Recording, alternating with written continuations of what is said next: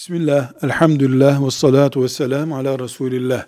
Deniyor ki çok büyük göbekli olmak, obezite, şişman, böyle iki kişi gibi bedeni olmak bir insanın günahkar olduğunu mu gösteriyor?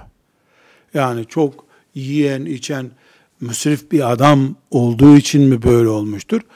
Ee, hiç tereddüt etmeden diyoruz ki insan uzun boylu, kısa boylu, kıvırcık saçlı, düz saçlı, beyaz tenli, siyah tenli olarak yaratılmaktan mesul olmadığı gibi zayıf olmaktan, şişman bedenli olmaktan da mesul olmaz. İnsan kendi eliyle yaptığı şeylerden mesul olur.